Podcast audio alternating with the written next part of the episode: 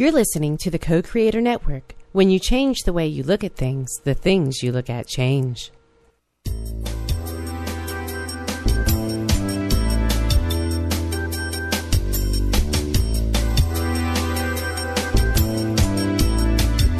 Good afternoon. Welcome to Why Shamanism Now, a practical path to authenticity with your host, Christina Pratt, director of the Last Mask Center for Shamanic Healing. She's talking about how shamanic skills can bring us to physical, emotional, mental, and spiritual well being, especially when nothing else can. Now, here's your host, Christina Pratt. Welcome, everyone, to Why Shamanism Now. This is your host, Christina Pratt. And I'd like to call in the spirits to be with us here today. So I call out first to the ancestors. I call out those who are good and true and beautiful in each of our ancestral lines, all the way back to the first man and the first woman. I call out to all of these ancestors who lived well and died well and learned how to be here in the world in a good way. I call out to those ancestors who understood how to turn an, a foe into an ally I call out to those ancestors who understood how to reach and open the circle to form a greater whole that all might be enriched by greater diversity. And I call out to those ancestors who simply rose to the times they lived in, even though they had absolutely no idea what they were going to create. They simply knew by the forces moving in their world that something new had to be created. So I call out to these ancestors to be with us today to hold us well. Be here with us, the living, that we might do what must be done, that we might release the fears that bind us to old ways of thinking and doing, and open up to the creativity that lives in each of our lives. I call out to you, ancestors, to hold us, the living, in this place, this particular place that we stand in the circle of life, that we might do what must be done for the descendants. And I ask you, ancestors, to be with us here today that we might grow from your wisdom, that we might feel your presence, so that our heart is strong in our courage, and to be with us in those moments that we might falter, and help us to go forward into the unknown as one great family of humanity. So I call out to you, ancestors, to be with us here today. Hold us well that we might reach down from our hearts to our bellies and out through our feet into the earth. And to give thanks for the wonder of this day and this amazing time in which we are living. We give thanks to the earth for the great beauty and the great tragedy of life, and for the fact that as long as we are breathing, we are capable of change and transformation. We give thanks to the earth for her wisdom and all the wisdom of manifestation that we might learn from her how to live here in form in a good way and in a way that is good for all living things. So we as the humans give thanks to the earth for home, for grounding, for belonging, for place, for the hearth and the fire that we circle around. We give thanks to the earth for connection and interconnection and for that great web of life and for that opportunity in those moments that we choose to to surrender into the oneness of all things and to know our place in this great web of existence here on the face of this planet. So we give thanks to the earth for the wonder of her dreaming. In standing in the great beauty and miracle and wonder of this day, we allow our energy to rise up from the earth through our bodies, through our hearts and minds, and out through the sky, the atmosphere, and out into the cosmos, and all the way up to the highest power of the universe. And by whatever name you know that power, call it down. Please call it down into yourself, into your life, into our circle, that we might be inspired and infused and filled with the divine energy that allows us to know that we are protected. Call in the blessing of this energy, the generosity, and all of the wisdom of the cosmos that we might be inspired to be the unique individuals that we have each come here to be, that we are part of this great oneness, unique and yet, the oneness will exist without us if we choose to not stand up in this life and do what we've come here to do.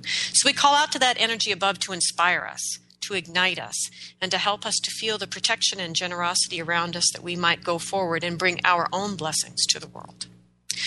So, with the earth below and the sky above, and these energies drawn into our body and merging within us, let us call out to the Spirit of the heart to be with us here today, and to be that powerful crucible that only the heart is, that can hold the fiery passions of below and the crystal clarity from above, and bring the passions of the belly and the clarity of the mind together in the heart without destroying either but causing both to give of their essences that we might give birth to a third thing, and that is the knowing of our soul's purpose and that unique genius that we each bring to the world. And so we call out to the heart to give us the courage to live that genius, to do what has not been done, and to bring our gifts so that the descendants have what they need. And those who are coming are able to have a world to bring their gifts to. So I give thanks to all of these spirit energies gathered around us. May what needs to be said be said, what needs to be heard be heard, and that these proceedings go forward in a way that is good for all living things. And I want to give thanks to the people who make this show possible, that help keep the show on the air. I want to particularly thank Lauren and Deborah and Beck and all of the listeners who have donated to the show since uh, we were together last week. If this show is meaningful to you in any way, if it moves you in the heart in any way, not necessarily in alignment or agreement, but simply moves you, allow yourself to be moved into action. And this is the essence of a shamanic way of life is to allow our heart to motivate our actions in the world. So allow your heart to motivate you to act in some way to help the show to grow. If you would like to donate, you can go to whyshamanismnow.com and donate any amount, large or small. It is all greatly appreciated and helps to keep the show on the air. And I ask you to do all of the wonderful things out there in the world of cyberspace that also help the show to grow. And that can be to link the show to your own site, to encourage people to listen to shows, and to help everybody know that the archives are resplendent with three years of shows, all free, uh, for you to listen and to share and to grow and to talk about and hopefully to be inspired by. So I want to thank you all for listening. Thank you all for donating. Thank you all for talking about these things. And thank you all for the gifts that you bring to the world. So the topic of our show today is Occupy Love Shamanism and Restorative Action. And this is the third in a series now of shows that we have been doing um, in response to the Occupy movement in our world. The show is live today. You are welcome to call in at 512 772 1938, or you can Skype in from the co-creatornetwork.com site, or you can email me at christina at lastmaskcenter.org. And if you want any further information about um, healing sessions, long distance healing sessions, or classes coming up in the spring and summer, you can go to lastmaskcenter.org. So, occupy love. The breezes at dawn have secrets to tell you. Don't go back to sleep. You must ask for what you really want. Don't go back to sleep. People are walking back and forth across the threshold where the two worlds meet. The door is round and open. Don't go back to sleep. For those of you that don't know, that is from Rumi. So, for the last couple weeks, we've been discussing shamanism and the application of shamanism in various ways to the Occupy Wall Street movement. And I've been shaping this discussion largely, largely with the clear and excellent words of Reverend David Alexander of the New Thought movement. And we have been talking about this in three phases, thus the three shows. So, two weeks ago, we talked about the Occupy movement arising from a consciousness that was fed up tired and weary of the inequality in our world and wanting to take control. And um, in that first week, we had uh, the generosity of a, our guest, Lenore Norrgard, who has many, many years of experience in uh, bringing shamanism into activism, and she spoke from her experience um, and how we might use that uh, today and in the months to come. And one of the most important things that Lenore brought up that I want to remind us is what we know from shamanism is that action in non ordinary reality affects ordinary reality. In other words, actions taken with the um, co created with spirit in the invisible world, in the shamanic journey space, affect what's happening here in the physical world that we all share. And similarly, what we also know from shamanism and shamanic healing is that while that is true, it is also not enough. That we, as the humans, the powerful manifestation machines that we are, must make that change that's been miraculously, in a certain sense, created by our co creation with Spirit in the invisible world, we must manifest that change through our actions, our thoughts, our words, and choices here in the physical world. To put it very simply, once the shaman brings your soul part back, you need to integrate that soul part to reforge wholeness with that aspect of yourself. And so, this idea that actions taken with spirit in the invisible world affect the physical world is real. I'm not going to argue that any further, it just is. And it is not enough. And that is one of the weaknesses in our efforts to bring spirit into this work is is wanting those efforts to be enough and they are not we still have to act, think differently, um, act differently, make different choices. We will have to do things differently in the world, and we ultimately will have to sacrifice. That this is what must happen to create change and wholeness. And this is what we know from shamanic work. And so back to Reverend David Alexander. So, this first phase that we talked about with Lenore's help was being fed up and taking control. And then the next step is very important because ultimately we want to be able to take restorative action so that our revolution, for lack of a better word, I'd rather just call it movement, um, actually creates true change, if not transformation, versus a new version of the old pattern, which we have seen throughout history all around the world, including here in the US. Okay. So, what is necessary uh, thanks to uh, Reverend Alexander's clarity in his blog that I talked about a great deal last week. What is necessary for the actions taken to be truly restorative and hopefully transformative is that we, the people, we, the movement, we, the everybody, given this particular movement, ground ourselves in a greater awareness. We, we raise our consciousness around who we are. And what we talked about last week is we means I raise my consciousness about who I am, the internal we, the, the many voices inside the Christina head.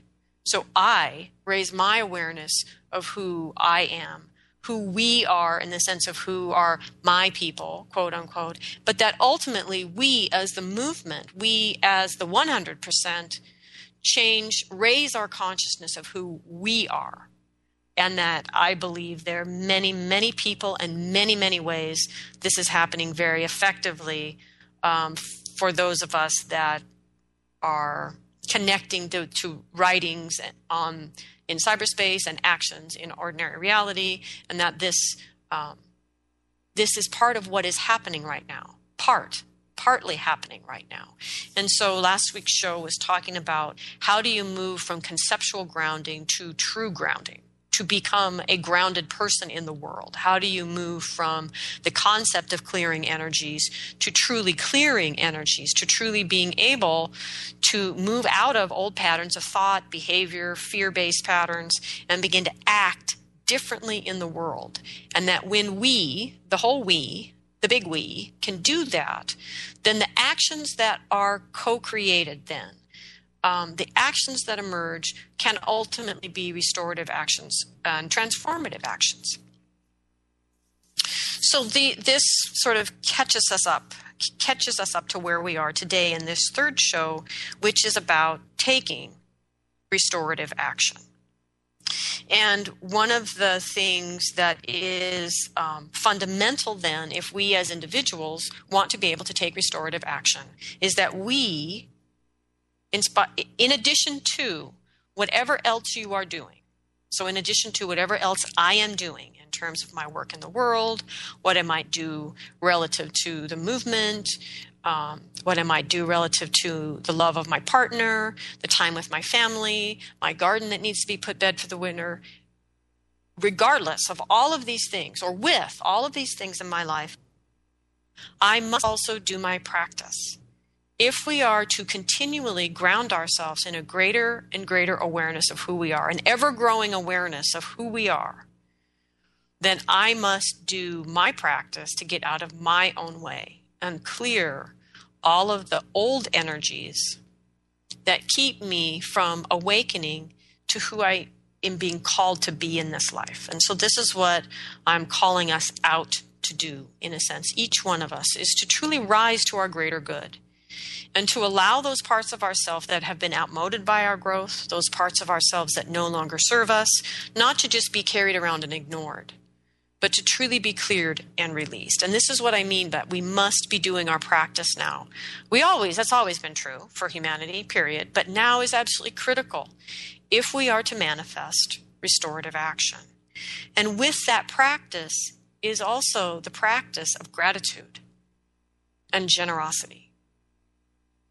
That we cannot occupy love. We, ca- we cannot move to a place where we are co creating um, an entirely different system based on motivation from the heart if we are not ourselves as individual people shifted into an orientation that focuses and um, moves through an awareness in life of gratitude for the life for the gifts life gives and sometimes those gifts suck on arrival and yet to live in a stance of gratitude anyway. We've, there's many shows in the archives about this concept of opening the gifts that life has to give. How do we work with life as a teacher? But the important thing is that we orient ourselves and we do what is necessary. We clear what is necessary to orient ourselves to live in a place from a stance of gratitude and generosity. That we move, and in, and in doing so, we are thus positioning ourselves to naturally move out of a place of fear and self service.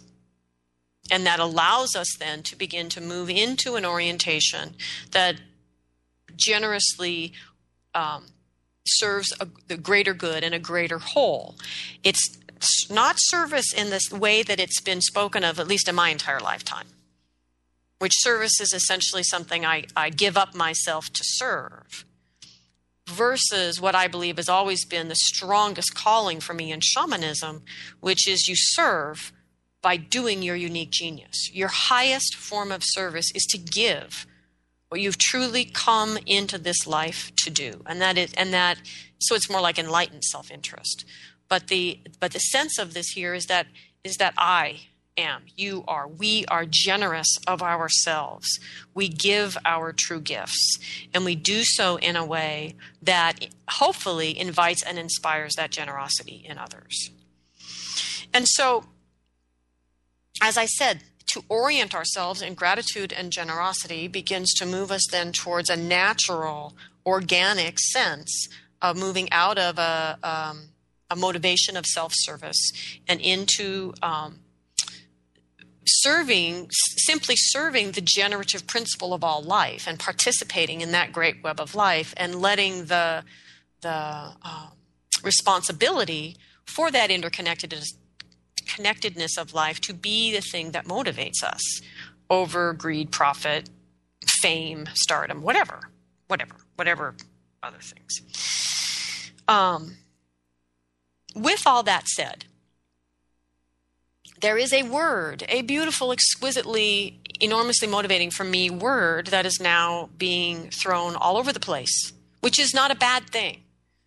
But we need to understand what it means. And many, many years ago, when I was 20 something and destroyed by the devastating end of whatever the last relationship was that ended, I was with my teacher, who was a really frustrating, annoying coyote teacher and confused me all the time for four years we went through the blah blah blah of that relationship and what was the gift and all the tears and the angst and the drama. I mean, I was 20 something, so there was lots of drama. Blah, blah, blah. We're done. It's, you know, four in the morning, weeping outside at the fire, running out of wood. It's getting cold. And he's, he says, you know, so are you done? You know, enough already. Are you done? Yes. And he says, good. Now your homework is to go into that file inside of you Find that hanging file with love on the tab and empty it out. Take out everything you have placed in that file from your life experience and called love that is truly something else. And this he asked me to do this based on my my painful raw understanding of what I had after the breakup of this relationship about what love really is, or can be, I should say, not really is, but what it can be in the world. And as always, I wanted to kick him um, and found him mean, but it was a great gift to do that homework and to spend the next amount of time in, a, in an internal process of looking at what I had filed in the love folder and to find how, how little was left when I took out everything that was really about all I had, had learned and called love from my childhood experience. And I had a reasonably good childhood experience, so I can't imagine what's in some people's files. So, what is left then in that file?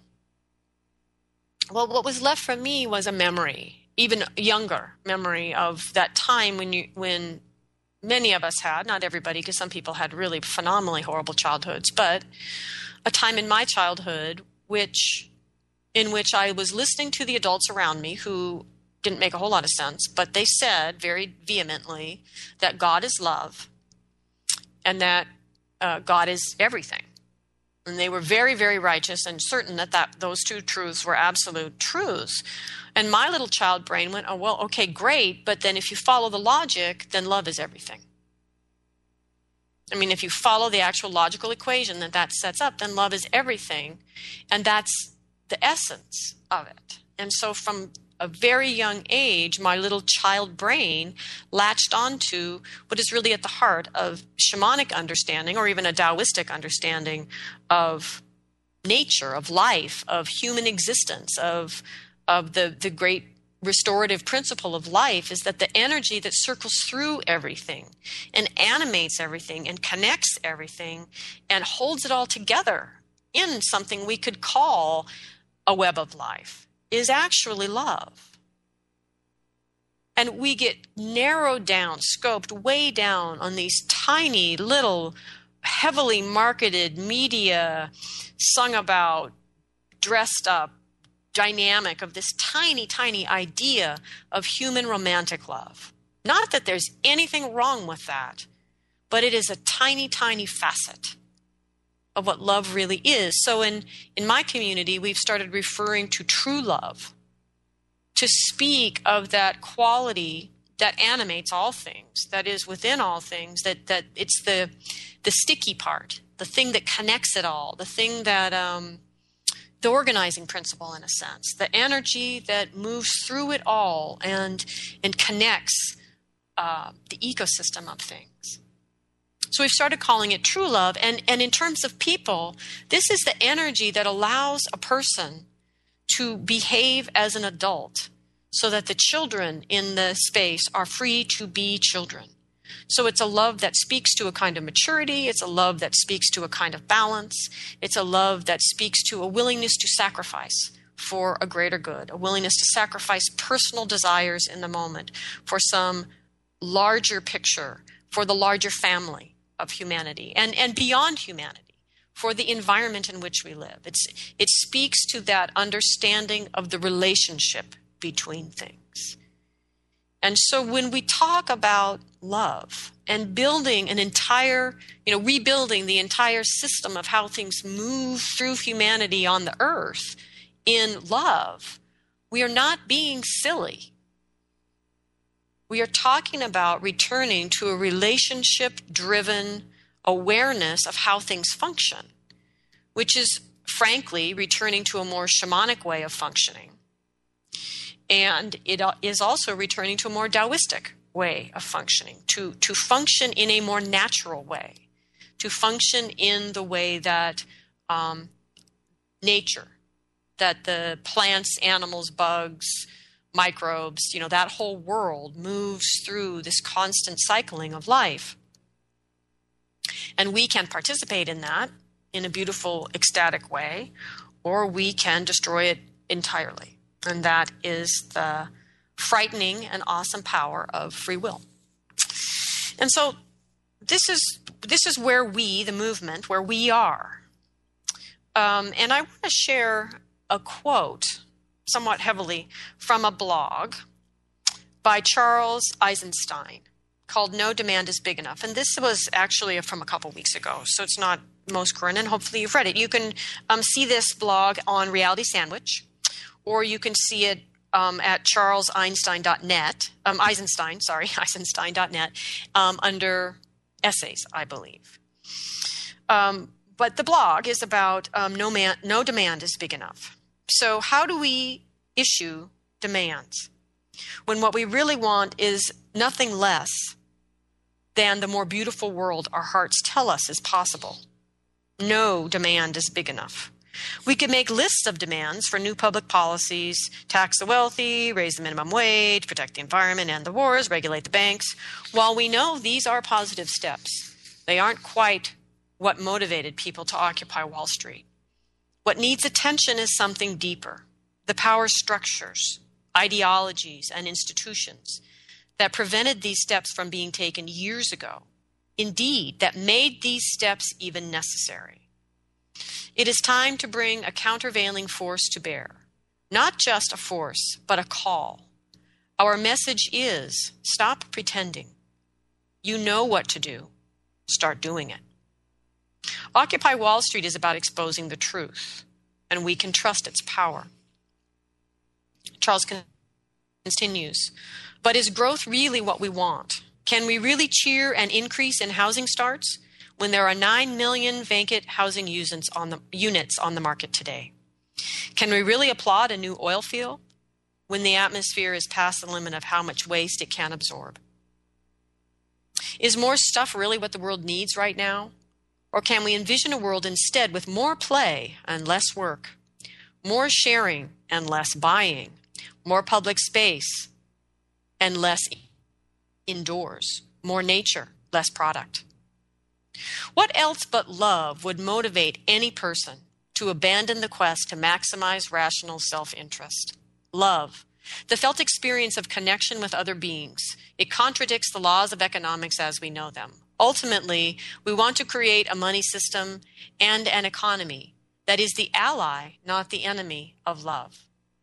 We don't want to forever fight the money power to create good in the world. We want to change the money power so that we don't need to fight it. I will not in this essay, this is Charles, I will not in this essay describe my vision. Neither will I today, by the way, in the radio show. Um, I will only say that such a shift can happen atop an even deeper shift, a transformation of human consciousness. Happily, such a transformation is underway today. We see it in anyone who has dedicated their lives to serving, healing, and protecting other beings people, cultures, whales, children, ecosystems, waters, forests, and the planet. So I strongly encourage you to read the entirety of this blog it's quite brilliant. Um, but the particular point here that we need to understand is that shamanic peoples did live in a system of exchange, you know, exchange of value, which is essentially a money system in its best sense, and one that was the ally of love and that understanding of this flow of energy that unites all things. And it was called by that energy was um, energy, um, movement, action. It's sort of all those things together. It was called by many things, by many different cultures. The word that is most uh, familiar today would be Ayni, which is a Quechua word. And the only reason it's most familiar today is because the Quechua people went way the hell up in the Andes where nobody wanted the land, and, and that allowed their culture to stay largely intact.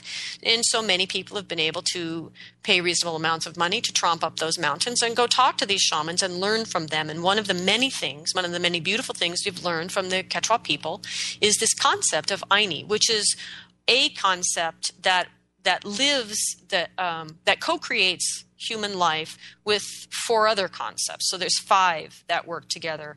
But Ayni really speaks to this reciprocity, generosity, this energy that is being called love in the movement.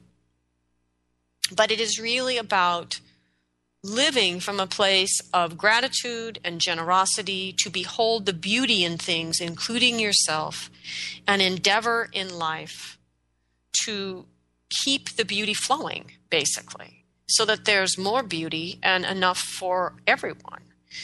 Um, so I believe that this is a point of the greatest power um, that shamanism brings to us in this moment in humanity's time here on the planet. That our shamanic ancestors give us this understanding and the teachings of Ayni. However, um, however, it arises conceptually whenever people ask, how do I live and thrive in a way that is good for all living things?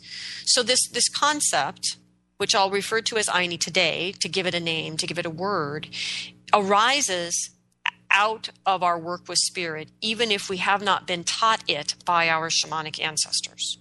That if you, as a person with a group of people, asks, How do I live? How do we live and thrive in a way that is good for all living things? You will get an answer, and, and over time, a collective answer that looks very suspiciously like Ayni. So, this has been my experience with my community as we asked that question as a community and shifted back in 2008. Uh, before everything fell apart, we began a shift from um, the realization of the incongruence of teaching shamanic ways and endeavoring to live in shamanic ways in workshops that were largely conceived of as spiritual consumerism. And so there was a huge contradiction there. And so that has been our experience is that in asking, how do we do this in a way that is good for all living things? How do we learn these teachings and come together in a way that is good for the individuals and the group and the environment and the spirit world, the whole deal? We got a set of answers that eventually emerged enough for, for us to be able to say, hey, wait a minute, this sounds familiar, and realize that Spirit was reteaching us the teachings of Ayni. And get, once we figured that out, we just went to learn about Ayni because why invent, reinvent that wheel? But it was really a beautiful moment to recognize the answers are still there. And Spirit will give them again if we are willing as a group of humans to ask them. So, the lives of many pre contact shamanic people were shaped by accepting a law of universal responsibility, which means that everyone engages in the interchange of mature love, knowledge, and right work and that they do so in a way that willingly acknowledges the interconnection between humans, the natural world that sustains them, and the in, invisible world of spirit. Our ancestors learned the actions necessary to live in a way, to live in this way by asking for spirit's help to know how. We can do the same again. They learned the moral standards that would shape those actions in life from spirit. And then they learned the ethical standards that would shape the ways between individuals and their culture. And in this way, the individual received what he or she needed to become an adult and to celebrate the gifts that they brought to the world and to help them to shape a life of meaning in their elder years and to tend the newly released souls at death and escort them to the land of the dead. All of these ways the culture structured its cultural norms and its cultural role relative to the individual were driven by this law of universal responsibility, the, the, this understanding that they are part and parcel of the whole, and that based on humanity's effect on the whole, we needed to come to understand actions, ethics, and morals, ways to be together that ultimately amounts to our culture that would allow us to be responsible in this interconnection of all things. And so, my point is that as we, the movement, start asking for how do we do this in a good way, how do we occupy love, we need to understand that when people say, well, that's never been done before, you're crazy, is it sure as hell has been done before. It's been done all over this planet. And the bottom line truth for every single living person on the planet today is your ancestors did it. And they did it beautifully. And every single one of you, no matter your political orientation or how screwed up you think this movement might be, you have ancestors that knew how to do this. We all do. And it would behoove us now to learn to connect with those ancestors who understood how to live in Ayni, that they might guide us going forward at this time. So, back to Charles Eisenstein and his blog about love, really. He says if Occupy Wall Street has a demand, it should be this wake up. The game is nearly over. Jump ship while there is still time. In my work, he says, in my work, I meet many people of wealth who have done that, exiting the money game and devoting their time to giving away money as beautifully as they can. And I meet many more people who have the skills and the good fortune to earn wealth if they want to, but who likewise refuse to participate in the money game. So if I sound idealistic, keep in mind that many people have had a change of heart already. And part of the reason that I am including this lovely blog is because I get accused all the time of being idealistic and I get written off constantly because I'm just a shaman and what do I know? And that's fine to write me off uh, for the moment. Uh, but the reason I'm bringing in these readings today from other people's work is I do not stand alone. And I know that. And I hear the thoughts and the feelings and the words that come through my communications with spirit and my own work, my own work with community, echoed all around me right now. And that is an exciting time. And so I'm including other people's words. Perhaps what I have to say is not so easily discounted.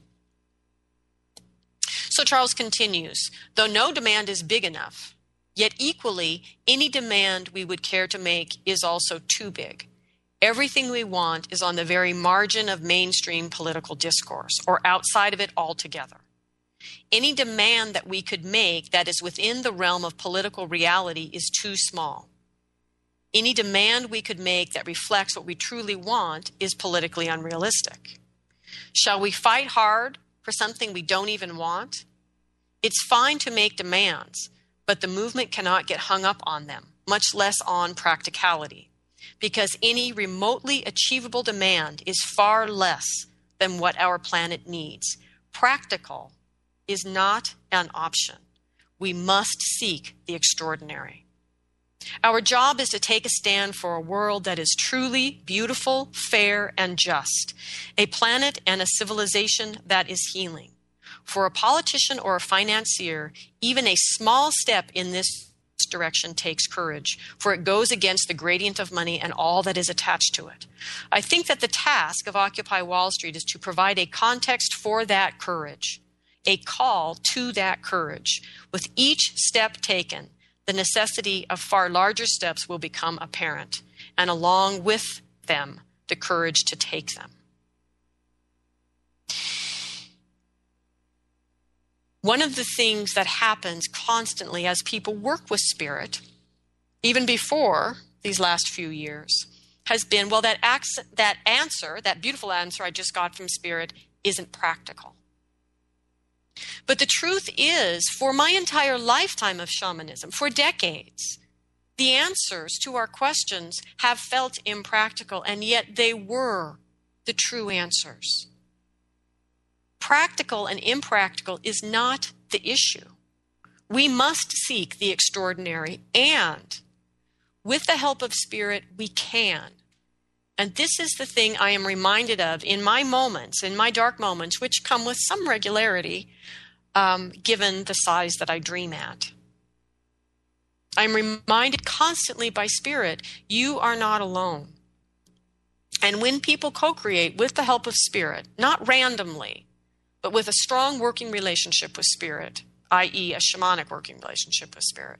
When people co create in a, in a strong working relationship with spirit, the extraordinary becomes the ordinary. The impossible is yesterday's task. And the reality that we create is better than we could have ever imagined. So here is a journey question. You can journey to anyone you choose to, but I suggest the inner healer and ask, What must die in me or in my life so that I find the courage to take the steps I am called to take? What must die in me so that I find the courage to take the steps I am called to take? So, working with interpreting the messages from Spirit is a challenge. I don't see how we're going to do this without the help of Spirit, but I fully admit as someone who teaches shamanic practices that learning to interpret what the hell spirit is trying to tell us can sometimes be challenging. And then the second challenge is then to trust your interpretation and to use your wisdom as an everyday, ordinary human being to figure out how the hell do I do that? How do I take this message from spirit and translate it into action in my life? And ideally, how do I do so in a way that is ultimately good for all living things? And so this this is the challenge of the moment that we are in. If we are to bring shamanism and shamanic skills into the movement and to make a change that will need to be sustained over many, many months, maybe years, I don't know. But to make a change that reaches out to all of humanity and all of life on earth. And I know that sounds grand to be one person here speaking out into the internet radio ethers about changing the world. But really, what we're talking about is simply changing humanity. So we can scale it back from the whole world just to humanity. But we are changing humanity's relationship with everything, just to name our task here. And traditionally, in shamanism, handed this sort of task to, to find out what does spirit have to say about what we the people need to do with our entire lives you would never have a shaman just go do a journey and go, well, here's the answer, people, let's go do it. That there is an understanding that uh, the, uh, the greater the gravity of the answer, the more people that it affects, the more profoundly it would change the status quo of the way of life. The more the shaman would work with spirit to, to um, collaborate and to, to craft an answer so traditionally, in some cultures, the shaman would take the same question or set of questions and journey in their sacred space to get glean the answers. And then journey in a sacred cave to glean the answers. And then maybe journey at the ocean to glean the answers. And maybe journey in another environment to glean the answers. Sometimes shamans would gather. It's really kind of rare that shamans gathered, but sometimes in these in these extreme times, when the, the answers to the questions would affect everything uh, uh, in the way that people understood what everything meant. Shamans might journey together and bring their answers together and, and collaborate and create a collaborative answer. And this is one of the things that is not the strong suit of contemporary shamanism in America. But I think that we all need to come to understand that this is in our ancestors' shamanic traditions to not only collaborate with other shamans and other people, to not only listen to the dreams of the children as prophetic, and to not only collaborate with nature by journeying in different places, and to not only collaborate with our ancestors as helping spirits who may have been in these situations before and could say, you know, don't make the mistakes that I made. That that that this kind of collaboration is actually where the type of answer we're looking for today came from spirit. Not just one person journeying and go, hey, everybody, let's go do this. You know, that's much, much too risky because every single human, every single shaman is human after the first shaman, and we are imperfect. We have biases and we are interpreting the truths that we receive from spirit. And so we need to work with that understanding about our journeys and, and collaborate together to create an answer. And this is one of the things we've worked on here diligently for 2008, 9, 10, 11, four years now at Last Mask Center is how do we as the people in this community collaborate around answers that we're or questions that we're asking that, that the answers of which we will use to shape our community the structure of our community and our culture. And that we do that through a collaborative process where multiple people journey on a question and we creatively work together to draw the essence of each journey and to bring together an answer that is not, not any one of the journey's answers, but is a creative um, synergy of all of the answers to bring us to another level of answer that is probably closer to what Spirit was trying to say in the first place. We just couldn't get it. So this this part of the show, my point is simply to address some of the challenges in working with spirit. If we are to seek the extraordinary, if we are to manifest the extraordinary, we will do so with spirit. Now, if we are to do so with spirit, we need to understand sort of the trials and tribulations and to find how how effectively to find the strength in working with spirit. Um, and this, again, is not only all the things I just talked about, about working uh, collaboratively with each other, with spirit, and with nature, but back to the very beginning. Do your practice. Continue your own personal practice of clearing the lens, which is you, clearing the lens through which you see things, including the answer spirit's giving you see, hear, feel, however you want to talk about it. So that's an important part of the phase that we're in if we truly are committing ourselves to restorative action. Then we are also committing ourselves to co creating with spirit and with each other. And that that is found traditionally in shamanism, in this type of moment humanity is experiencing. So, one of the few, because we're we're new to this place in the movement, but one of the few places that I've seen a, um, a collaboratively created answer um, or response, not an answer, but a response to this time, um, is in a blog posted by William Horden, and he's the author of the Toltec I Ching.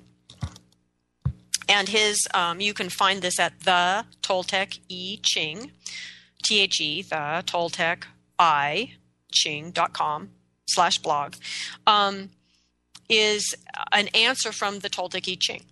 And it was the answer to the question what kind of ending will produce the best beginning for the coming 2012 age? So, this is a response to the time.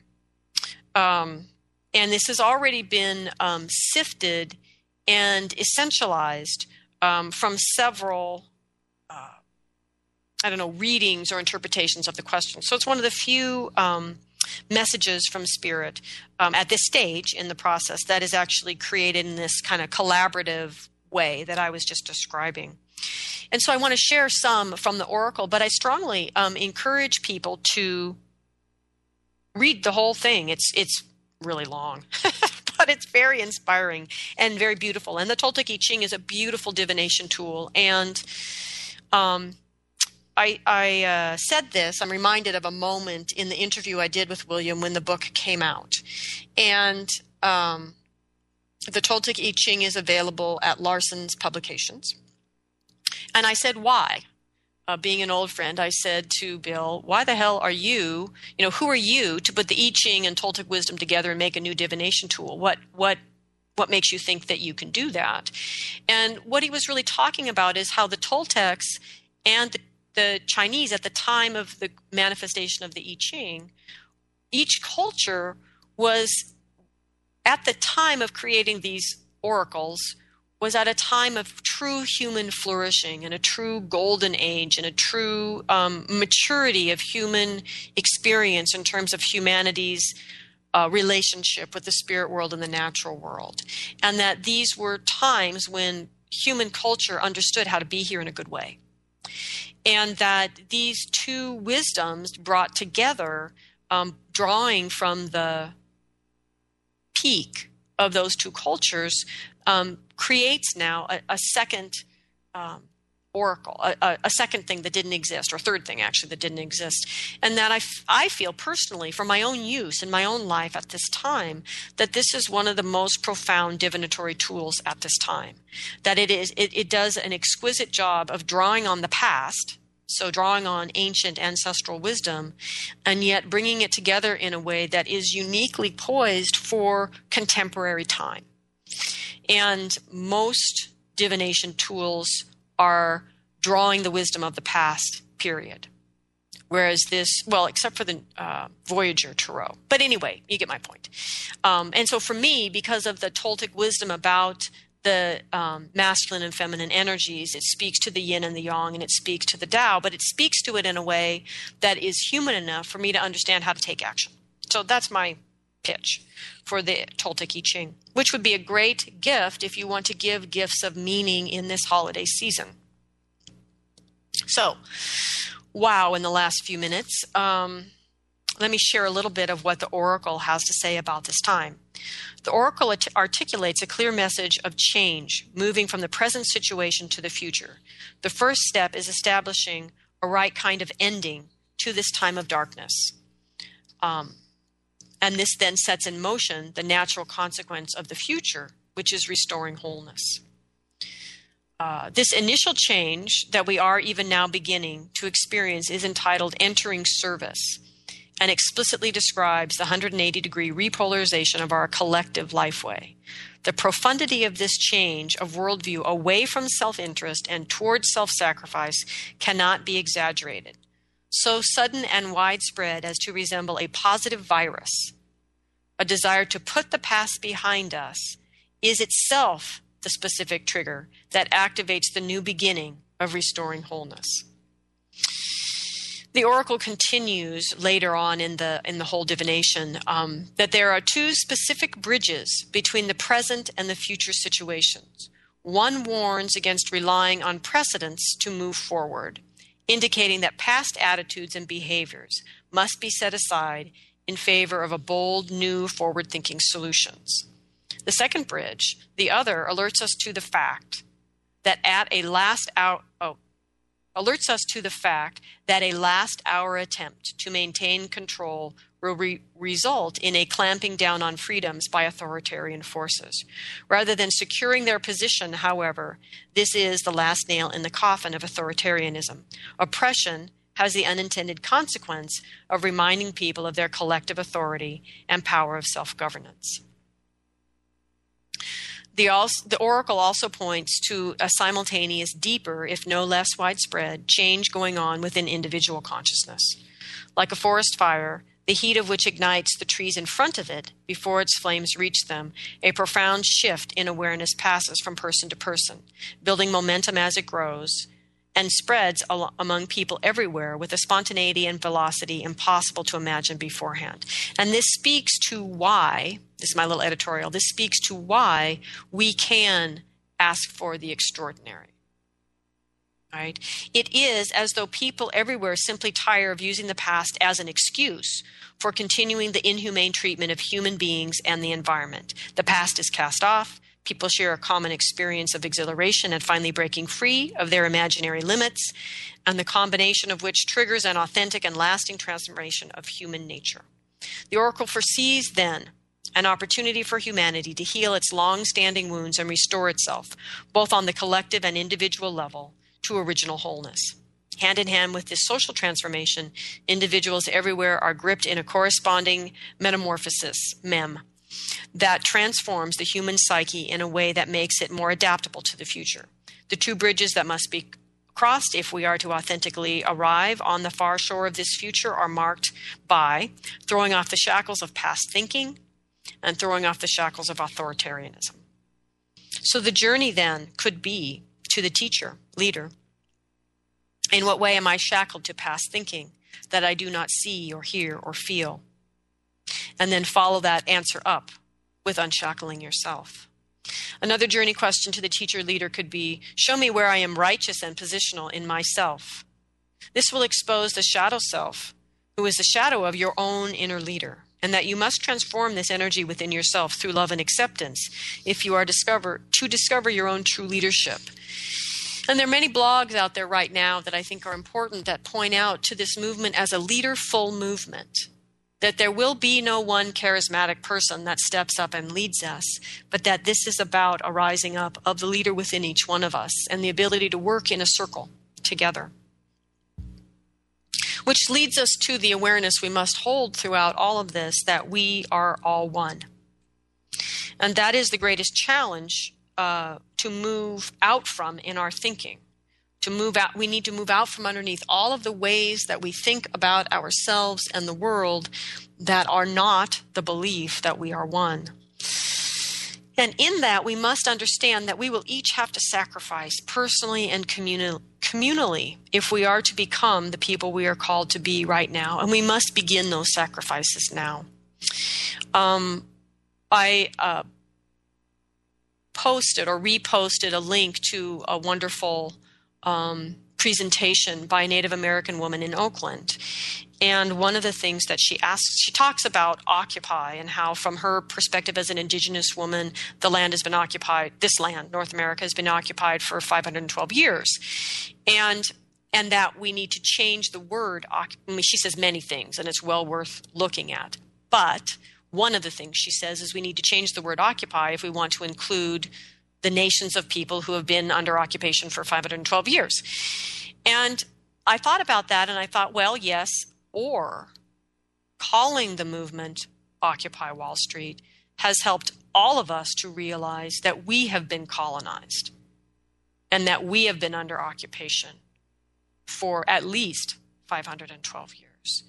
And so perhaps the name needs to change, perhaps it doesn't. Perhaps it is precisely what we need to call this that we are all one, and all of this is a gift. And somehow we need to come to understand this, and every single one of us, all of us, as we understand more accurately who we are, we, all the we's and the we, will have to sacrifice things that we may hold dear in our identity. So be prepared. For example, for me, it's important for me that I am able to continue to help to heal souls, including my own.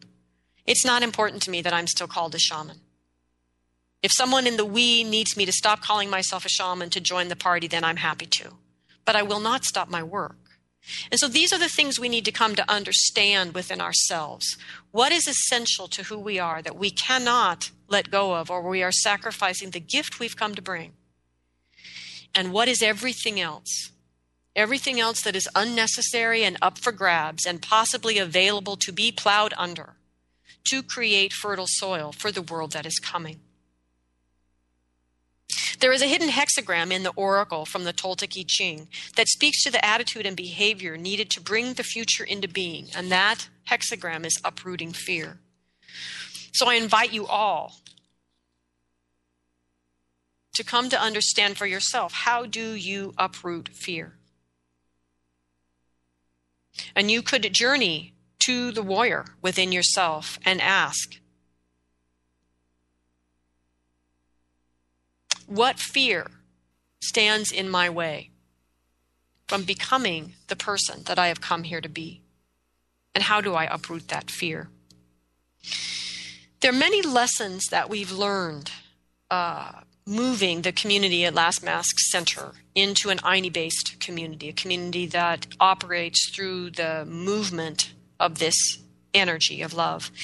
And I will share them not because we certainly are guiding the way or know the way, but because we are perhaps a little hologram of the larger whole. No matter what you do, no matter how you try to please everyone in the we, you will not. People will defect, perhaps even those that appear closest to the heart of your movement. Remember that the issue isn't about pleasing everyone, but about creating a system that supports all life that supports the generative principle. Others may claim to be the real Occupy movement and divert energy away from the path you feel is right and true. Remember that you must trust your relationship with Spirit. And with the select people that you choose to align with, that you trust, you must bring healing, leadership, warriorship, and visionary energy to the table, along with all of those who choose to go forward with you. There is a timing in moving forward and co creating with Spirit. And remember, if you hesitate and doubt or fear and outweight that timing, then opportunities are missed.